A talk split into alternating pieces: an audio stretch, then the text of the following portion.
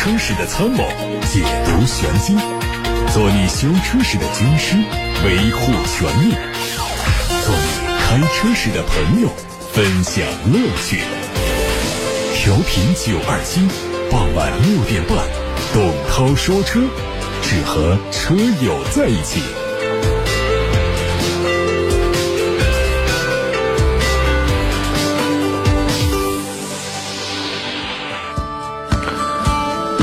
先看新闻。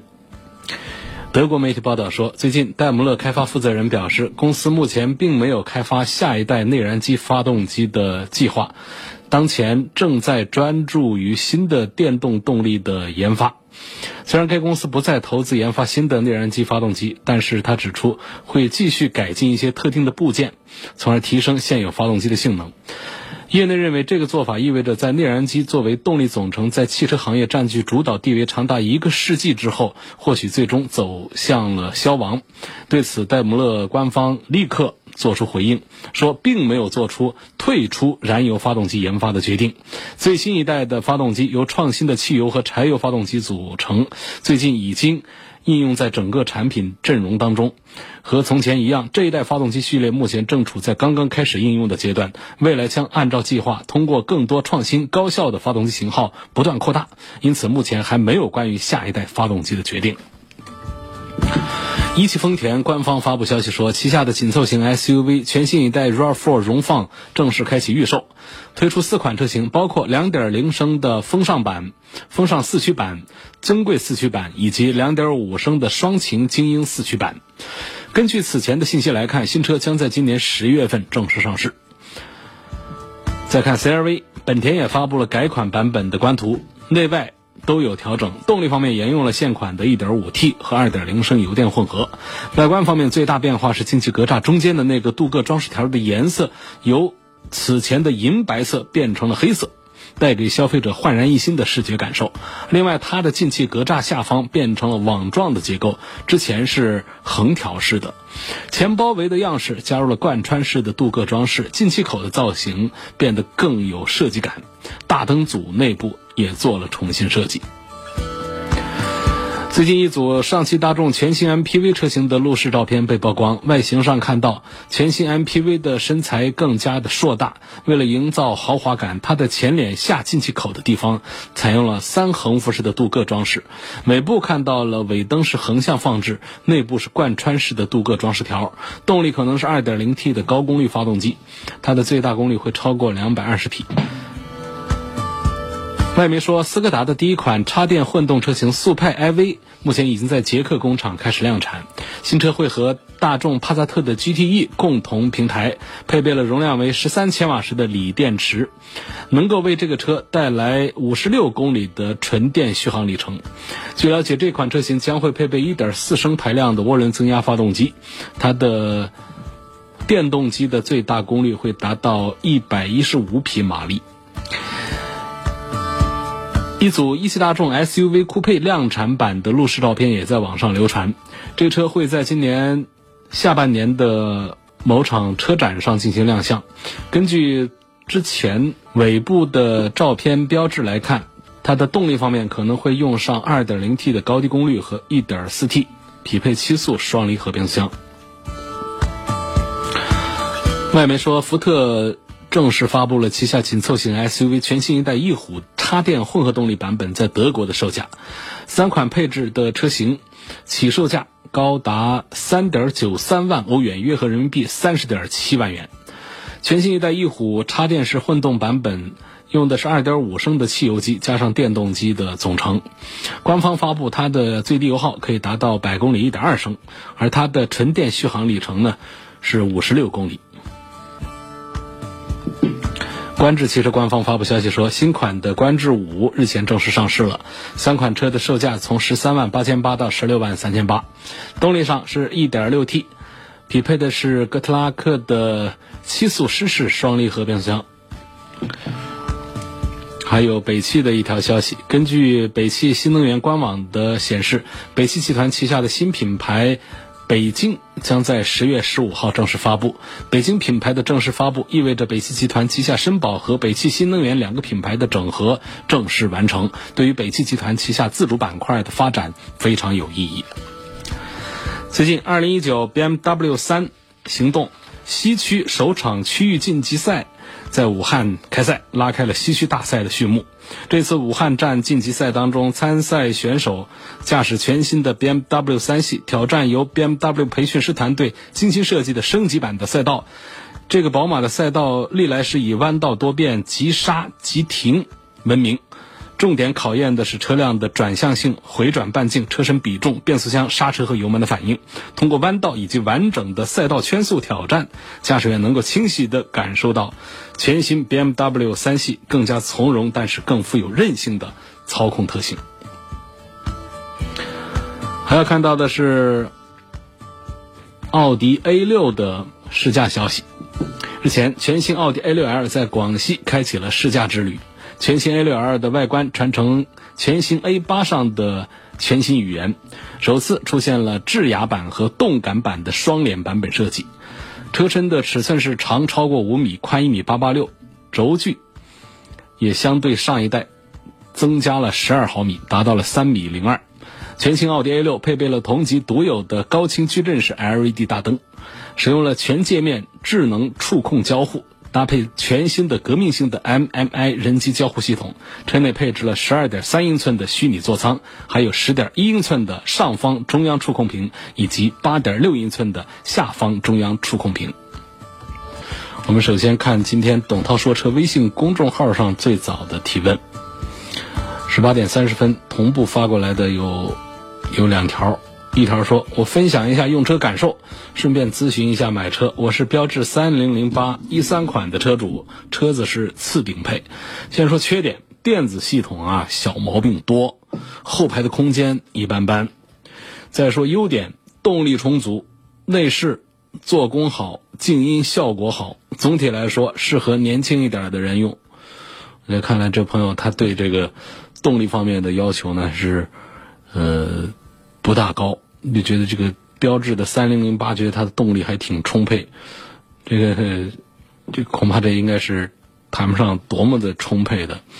按照现在已经停产的，我们往前倒转到这个一三款来说的话呢，一三款当时是二点零的自然吸气，还有现在一直在卖的这个一点六 T H P，就这一套动力呢，实在也就是说这个二点零的就更慢了，一点六 T 呢。在目前这个，按照现在这个价位来说的话呢，它都不算是动力特别好的。但是我们这开的车主觉得挺快就好，动力充足就好啊。实际上呢，我应该提醒这位车友呢，你对动力的要求呢是在我们的一个呃平均水平，平均水平。之下的一点的，然后在它还有一个问题，就是我想换一台中级车，希望给个建议。标致五零八 L 的顶配值得买吗？我觉得首先呢，我们开了这些年的标致三零零八，对标致这个品牌都有好感。那么升级呢，继续升级标致家的车，我觉得这个品牌的忠诚度是很高的。但是我建议呢，可以尝试一下其他的品牌。所以本身对推荐标致五零八呢，呃，我都不是特别的积极主动和热情，啊，这是因为标致五零八这个车呢，这个形式上还是做的比较的呃新颖，啊，但是呢，目前的这个企业的形式还有网点的一些形式来说的话呢，它不属于很热门的，所以我们推荐的时候呢，还是呃重点在说那些大家。买的最多、关注最多的那些产品，这一代的标致五零八确实比上一代的要漂亮很多，要成功很多。但是呢，你看一下它的这个发动机、变速箱啊、底盘体系，整个的就还是技术上的这个更新呢，还是比较慢。所以我们称它为全新一代的五零八，更多的是那种外观内饰上的变化，就是整体上没有看到它在平台和技术上的大的这个进化。况且是什么呢？这这家伙价格还咬得挺死，它不是说，呃，这个销售形势不大好，所以我把价格就下来。所以，鉴于这些这个这个观点的话呢，我推荐这个标致五零八是不算特别积极的啊。呃，实际我对这个车的试驾感受还是挺好，但是呢，就这价位现在能买到更新平台、更新技术的产品，实在是选择面是太多了。然后呢，你还要看它的顶配，这就更让我费解了。然后我常在节目当中讲，买一个车啊，大家尽量的买它的中低配，中低配会显性价比，会比较省钱。当然，一少部分先富起来的这个车友们呢是不在乎钱。他不讲究性价比，那买高配低配那也就无所谓，这个就是个人所好了。那么，但是我们百分之九十的车主们还是追求一下性价比的。这时候，我往往推荐就是买他们的中低配，更能凸显它的性价比来说。你说这个标致五零八高配都到二十五万去了，你这二十五万现在我们能买到什么车了吗？能买到五米多长的那种合资车。啊，都已经是做的很不错了。你看，就看日系车的，你你你二十五万，你去你去到丰田的四 S 店，呃，到广丰的四 S 店去转一下，呃，看凯美瑞；到益丰的四 S 店你去转一下，看看亚洲龙。你看看这些车在做工上，在在在整个平台新技术上的这个应用，相对于这个标致五零八来说，来来领先了多少了？所以这个这个事儿啊，我就觉得。呃，给这位朋友打破一下，就是换车，换个牌子，啊，有更多的选项等着你。那么，同时十八点三十分还有另外一个提问，说我最近啊，呃，车子老熄火，熄火之后呢，就是，哦，不是老熄火，就是我最近车熄火，车下边会有哒哒哒的声音，车冷了就没有了。四 S 店说是正常的，问是不是这样？这是这样，那很多车都是这样。就是它是一个热胀冷缩，熄火之后呢，温度降低，降低的时候啊，那底盘那个那那发动机舱的底下有很多的金属件，它们都会收缩，这个收缩呢就会传出响声，很正常。然后他说，前轮快磨没了，后轮还有很多，能前后轮换一下吗？我想平均一下，四个轮子一起换，如果能是同边换，还是对向换？啊，这个换这个车轮子啊，前后换就还是交叉换，左前到右后，右前到左后。嗯，如果说前轮快磨平了的话，你就不要换了。就你这磨损已经过了，你都快磨平了，你就直接把前轮换新的吧。前轮比后轮更重要啊，因为前轮管导向嘛，导向是最重要的，所以这个。通常讲呢，就是跑个一两万公里的车，我们做一下前后轮的对调，让四个轮子的磨损状态差不多，到时候要换一起换。你既然你这已经把前轮都快磨平了，你就别把它换到后面去祸害后后轮子了，啊，你就直接把前轮换上新的行了。下一个问题说，我今年二十九岁，想换人生的第二台车，试驾了奥迪 A 四、奔驰 C 级、宝马的三系。宝马的三二五给我的体验是完全秒杀了另外两个。目前呢，4S 店只有长轴的三二五，标轴的三二五还没开始生产。同样配置，长轴就比标轴要贵三万多。就问觉得是应该等标轴啊，还是应该买长轴？我看你就买个长轴吧。呃，这个其实你就就说这个驾驶的体验感受，你拿一台长轴，拿一台标轴。你去开，你在大街上开，你开不出区别来。但是你在后排坐试试看，长轴和标轴这区别，闭着眼睛蒙着眼睛都能做得出来。所以这个区别啊，就我们还是要讲一讲这个务实一点啊，因为长轴和标轴他们在极限上的那一点区别，咱不是说在大街上。也不是说，就算在赛道上，我们普通人也都开不出那点区别来。而这个空间的实用性，对于家庭买车来说，它一定是要大于我们前排的那个驾驶员的那一丁点的情怀上的那点这个这个奢望的。所以我赞成就买现在的长轴版本好了。呃，下一个问题说。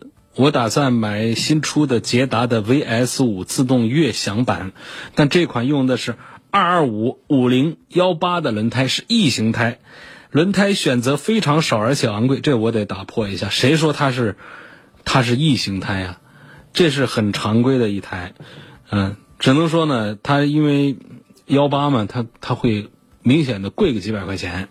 那就是多花一点钱而已。好，我接着念他说的，说换低配版本的车呢，这个轮胎就是十七寸的，选择会大很多。但低配版本呢，它又少了两个安全气囊，也就座椅的侧气囊少了。那么这种情况该如何取舍？那肯定应该保留安全气囊啊。你就算是这个，你你这个呃高配版的十八寸的轮胎，呃贵一点儿。也是得是四五万公里之后，我们要换胎的时候才会面临啊那点区别，而且一条胎贵多少我不清楚啊，应该是不超过五百块钱啊。我们说五百块钱一条胎，四条胎两千块钱，五四万公里之后，你要为轮换轮胎多花两千块钱，你觉得这事儿你不能承受吗？你因为这两千块钱，你现在就要放弃这个高配版本，你要买一个低配去，并且少两颗安全气囊。你觉得这个账算得过来吗？我是觉得算不过来，肯定是优先买高配，保证两个安全气囊啊。我是经常在节目里说，大家买车啊要尽量的买中低配，显得性价比高。但它还有些前提，就是安全配置一样。其实我们这个经济型的车啊，那非豪华品牌的，往往就是拉这个配置单的时候，他喜欢把那个气囊给搞进去。呃，这个四个气囊。嗯，是一个低配，甚至还有两个气囊是个低配的，然后再四个，然后六个这样加起来。但是，在大多数的中高端产品上，尤其到豪华品牌上，安全气囊的个数从最低配到最高配一定是一样的。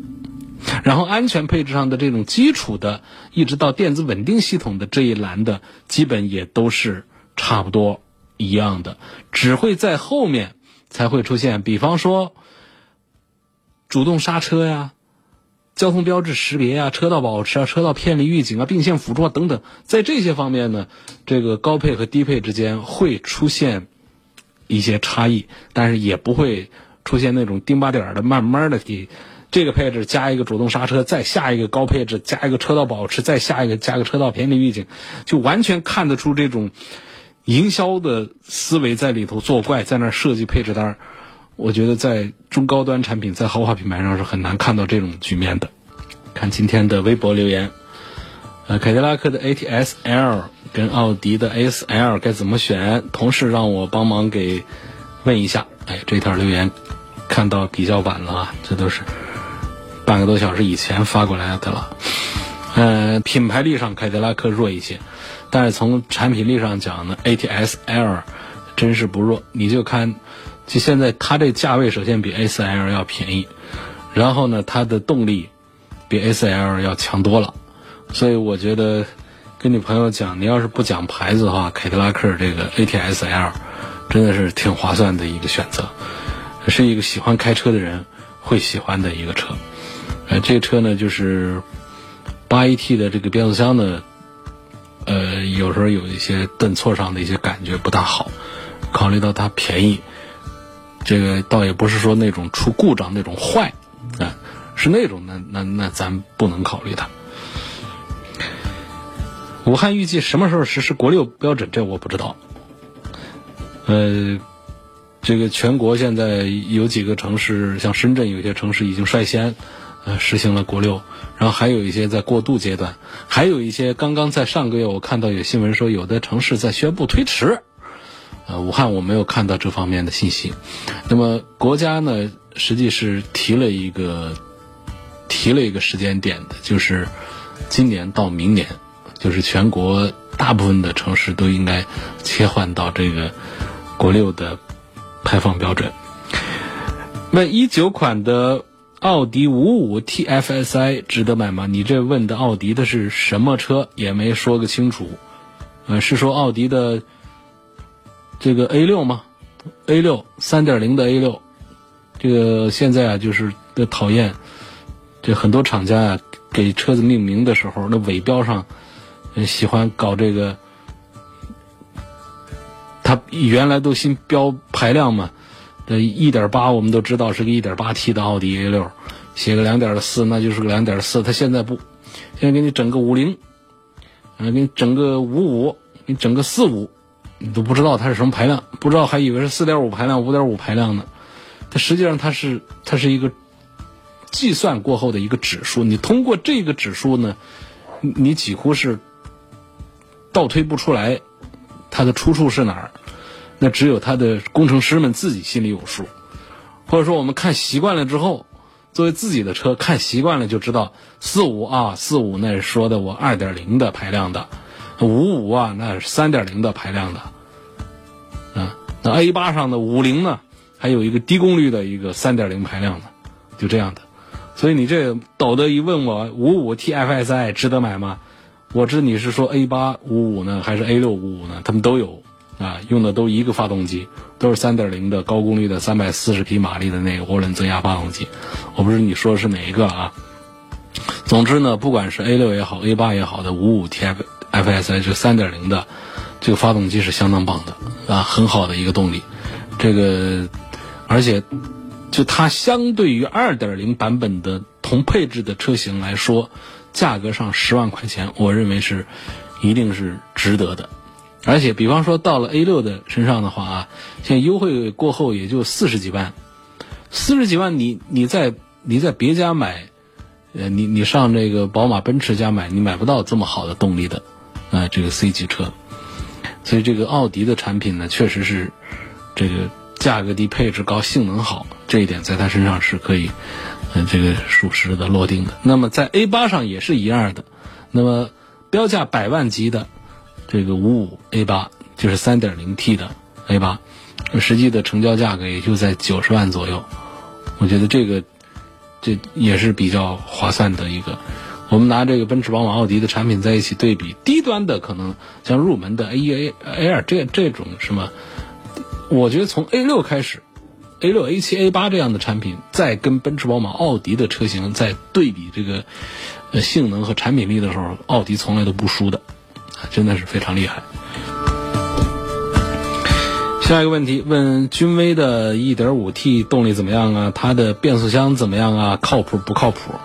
首先说这个 1.5T 的发动机啊，呃，这个我们别看它这个排量小，但实际上呢。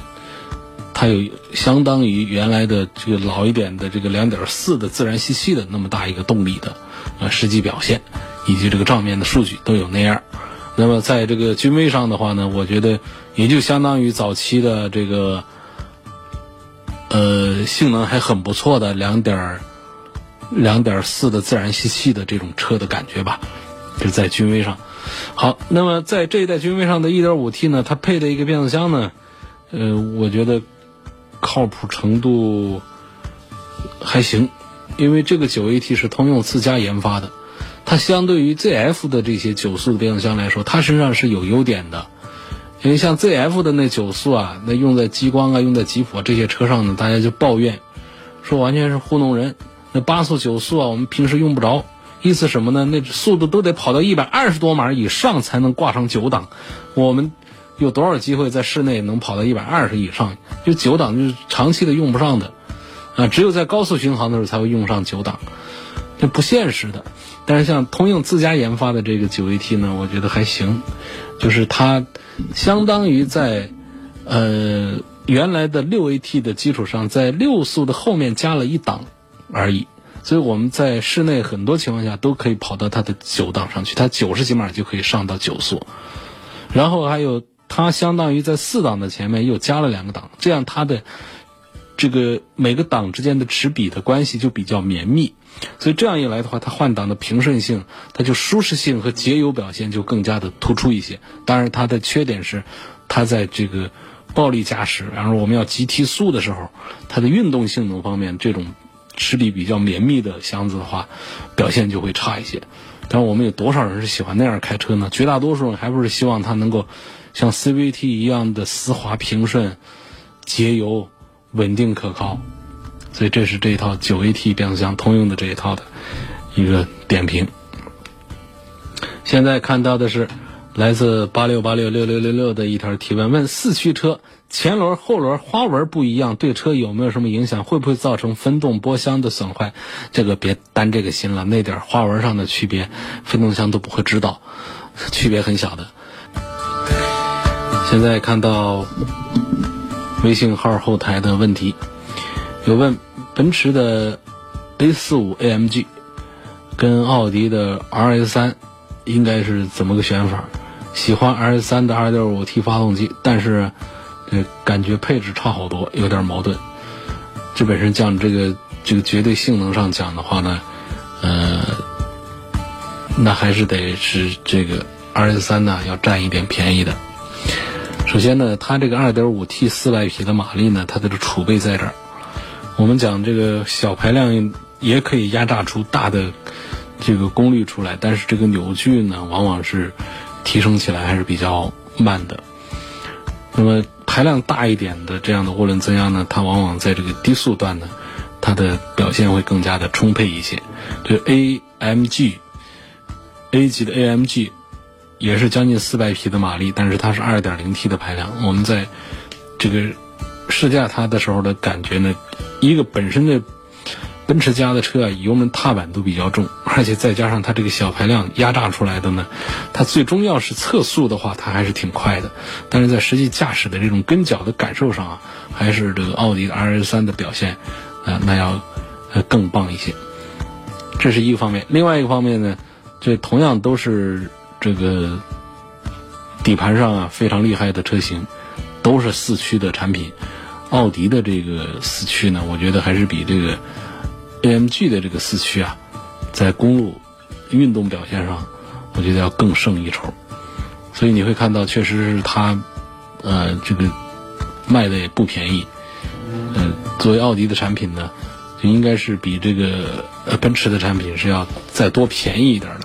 这事实上，在 RS 三上不是这样，RS 是车型，那 AMG 呢也是奔驰的高性能的产品，所以我觉得奥迪 RS 可能没有奔驰的 A 级的 AMG 看起来那么在外观上那么的张扬咋呼拉风，但是它内在的这个性能还是要强过于奔驰的 A 级，你就别比配置了，你都花。五十万来买这么一个小玩意儿了，你还是在在乎性价比吗？还是在在在乎配置吗？你要那些舒适配置干什么呢？呃，下一个问题，啊，这儿有一个这样的，有位高先生的留言，我要把它念出来了。高先生呢，曾经向我们反映过这个什么，就是他的雪佛兰的克鲁兹啊。呃，方向助力有时候会失灵，然后呢，他注意到呢，这个情况是一个召回，但是召回的解决方案呢，4S 店给的让消费者不满意，消费者希望免费更换方向机的扭力控制器的线束，但是呢，4S 店给他的是告点油。那么这个事儿呢，他向我们节目反映之后啊，我们把情况提交到了厂家。高先生刚才呢，他跟我在微信后台留言说。我刚刚接到了湖北捷瑞 4S 店的电话，他们说会上报给领导，然后邀约到店解决。高先生留言说：“我背后了解了一下，其实不止雪佛兰科鲁兹，包括别克的 GL8 和别克英朗，都大面积的出现了类似的问题。”他说：“那这个问题呢？”他作为产品的最终消费者，也是问题的最终受害者。希望不管是厂家还是品牌 4S 店，呃，这个都应该给予重视。毕竟安全无小事。嗯，方向机上的事儿，刹车踏板、刹车上的这些事儿，轮胎上的事儿，我们要提醒大家，确实应该更多小心，更多注意。今天的微信公众号后台的留言倒是挺多，但是挑出比较有意思的留言来还是比较困难。有位说希望能帮忙介绍一下路虎星脉这款车值不值得买？这款车在路上见到的慢慢多了起来。呃，星脉这个车我觉得还是挺推荐呃买它的。呃，首先这个车子呢比大家想象的要便宜一点，因为。路虎的产品呢，这个像到了揽胜的话呢，一直给人的感觉是比较贵的，嗯，百万以上。但是这个揽胜星脉呢，也有两揽胜两个字儿在里头，后面多了个星脉，实际上尺寸也挺大一个啊，跟这个揽胜运动都差不多的尺寸了。但是它卖多少钱呢？优惠完了，现在就是个五十万左右的价格。所以我觉得，首先这个价格体系上是，呃，很值得推荐的一个路虎。另外呢，就是星脉本身呢，它在这个设计方面，我觉得是有长处的。那很多人在。买路虎，或者说不买路虎，在路上看见路虎的时候，对它是有一些印象，就气势不错。但你真要说它多美，尤其像这个像揽胜啊这些车，揽胜运动啊，从侧面从尾部来看的时候呢，会觉得四四方方的，这个缺乏一些设计感。气势是有，缺设计感，缺美感。但是到了这个揽胜星脉这样的产品上，不管是外观，这车头也好，车尾也好，内饰也好，你会看到那种。很漂亮的那种设计的思路，啊，在这个揽胜新迈上是出现了。嗯，按照这样的一个价格的话，我觉得是，嗯，还是推荐买的。需要注意的就是在新迈上呢，路虎开始采用了大量的电子屏，像它这个车内的话呢，中控上就有两块大屏，再加上这个仪表也是屏幕的，就是。这这一套下来的话呢，就感觉它，呃，看起来科技感是十足的，但是好多的车友反映呢，这些屏啊，它的稳定性不好，这黑屏啊、罢工啊，这种不少见。就这点毛病是要提醒大家，就路虎的产品就是这样，产品力很强大，性能啊，尤其是越野攀爬的能力都挺好，气势也挺好，品牌也维护的非常棒。但是呢，就是小毛病多，那多就多在电子上。我们很很恨不得就巴不得这这些车上你别搞这么多电子的部件，你搞更多的机械的，让这些车在这个小毛病方面少一点。我觉得路虎可能会更讨喜大家。确实，现在路虎身上的背的这个帽子就是这样，就是说它的毛病多，而且多是小毛病。但是很奇怪的一点就在于，它就是背着这些毛病，这些口碑。像揽胜这样的车，仍然是大家花一百万来买 SUV，一定会重点考虑的，一定绕不过去的这个一道坎儿，这是很难得的。我说这个路虎的品牌维护的好，包括捷豹的品牌维护的好，就是这样。它不像另外的一些二线的豪华品牌，就弄着弄着，大家就觉得买车的时候，一是想不起来它，第二是呢，说到这个品牌呢，大家对这个品牌的就总有一些不好的意见。但是在路虎上，在捷豹上呢，这两方面表现都还行。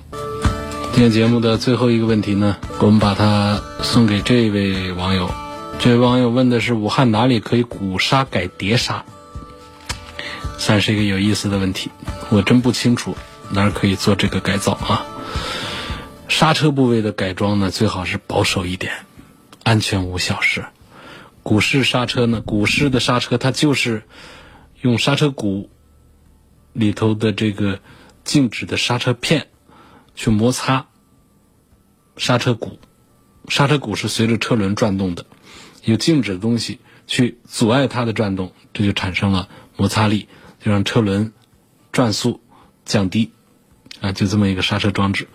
那么碟刹呢，也叫盘刹，嗯，大家在车轱辘外边就明显能看到一个一个盘子，这就是盘刹碟刹了。嗯，它是靠静止的这个刹车片，刹车片通常呢，常见的有三种颜色啊，最常见的是那种银色，然后还有一些车上会用上红色，还有的用黄色，嗯，还有用黑色的。你但凡你看那些跑车，那些超跑，一定会用一个很鲜艳的一个刹车钳，啊，他们喜欢用黄的、红的这种鲜艳的颜色，绿色的我都看到过。但是我们常见的车型上一般都不带颜色的，都是一个银色的。那么通过这个呃刹车片来跟这个转动的刹车盘之间产生摩擦，来降低速度。那么在我们日常生活用车当中呢，尤其是小型车和低性能车上，鼓刹和碟刹的刹车效果它是一样的。呃，具体的体现呢，那就是刹车距离是一样的。这我们都做过测试了。但是呢，你要到了大型车，到了高性能车上，包括到了这个连续弯道、比较复杂的路况上，那么更大的刹车盘、更耐热耐磨的刹车盘片，就能带来更好的刹车效果，还有更好的抗热衰减的效果。呃，总之呢，我是不建议大家在外边随便的给鼓刹改碟刹，可能不建议的主要原因还是我不知道哪一家改的让人放心靠谱。我要推荐错了，这刹车无小事，你开车出问题，这责任大了。